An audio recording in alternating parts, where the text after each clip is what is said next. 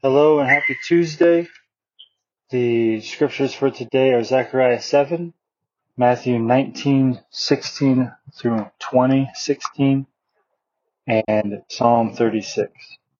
The passage that stood out to me today was from is the Psalm passage. Um, I'm just going to read it because it's short. Transgression speaks to the wicked. Deep in his heart there is no fear of God before his eyes, for he flatters himself in his own eyes his iniquity cannot be found out and hated. The words of his mouth are trouble and deceit. He has ceased to act wisely and do good. He plots trouble while on his bed. He sets himself in a way that is not good. He does not reject evil. This part from here to the end is really what really stood out. Your steadfast love, O Lord, extends to the heavens, your faithfulness to the clouds. Your righteousness is like the mountains of God. Your judgments are like the great deep. Man and beast you save, O Lord. How precious is your steadfast love, O God!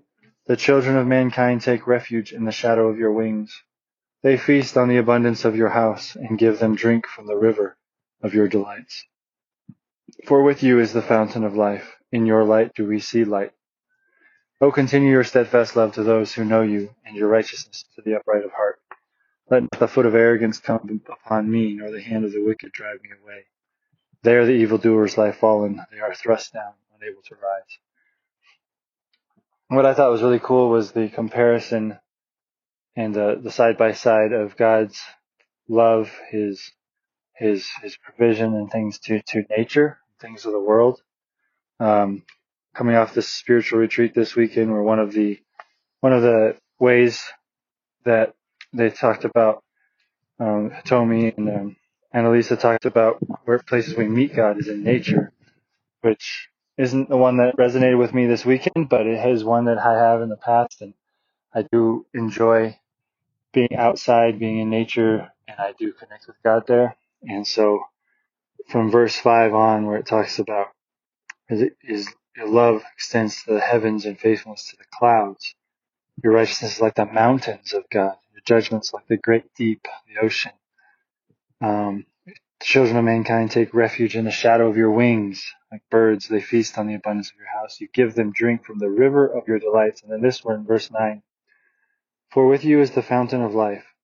In your light do we see light. And I just, I take that as like the, the sun, the, the light, and the light that God provides. And, and I, I just thought it was really neat to see the side by side, the comparison, and um, was impactful for me to, to hear that. So, Lord, we just uh, praise you, Lord, for the fact that your creation speaks of who you are.